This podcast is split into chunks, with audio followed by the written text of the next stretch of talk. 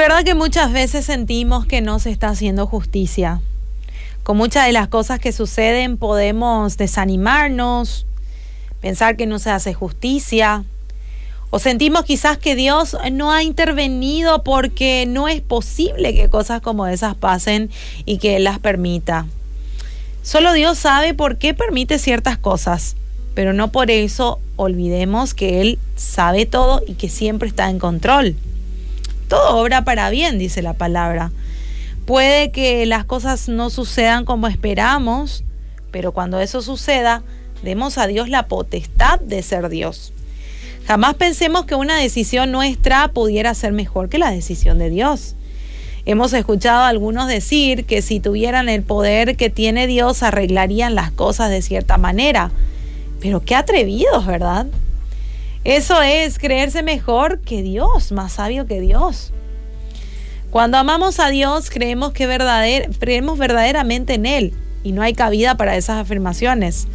Sabemos asimismo que todo obra para bien de los que aman a Dios y que Él nos ama como nadie nos amará jamás. En Isaías 55, 8, 9 la palabra dice, mis pensamientos no se parecen nada, pero para nada tus pensamientos, dice el Señor. Y mis caminos están muy por encima de lo que pudieran imaginar, pues así como los cielos están más altos que la tierra, así mis caminos están más altos que sus caminos y mis pensamientos más altos que sus pensamientos. Así que no confundamos las cosas, ¿sí? Igualmente Dios nos pone pruebas, no nos pone pruebas ni nos castiga. Las consecuencias de nuestras acciones y decisiones son las que traen consigo esos castigos o temporadas que nos parecen de prueba. Así que no blasfememos jamás atribuyendo a Dios cosas que no son de Él. Recordemos que muchas cosas que nos parecen injustas han sido iniciadas por el hombre. En Santiago 1.13 dice, cuando sean tentados, acuérdense de no decir Dios me está tentando.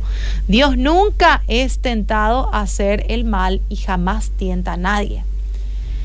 Y una vez más, cuando sintamos que Dios no hace justicia, cuando pensemos que el mal triunfa, recordemos que Dios todo lo sabe, Dios todo lo ve y la justicia la hace Él, al igual que la venganza también. Debemos dejar a Dios.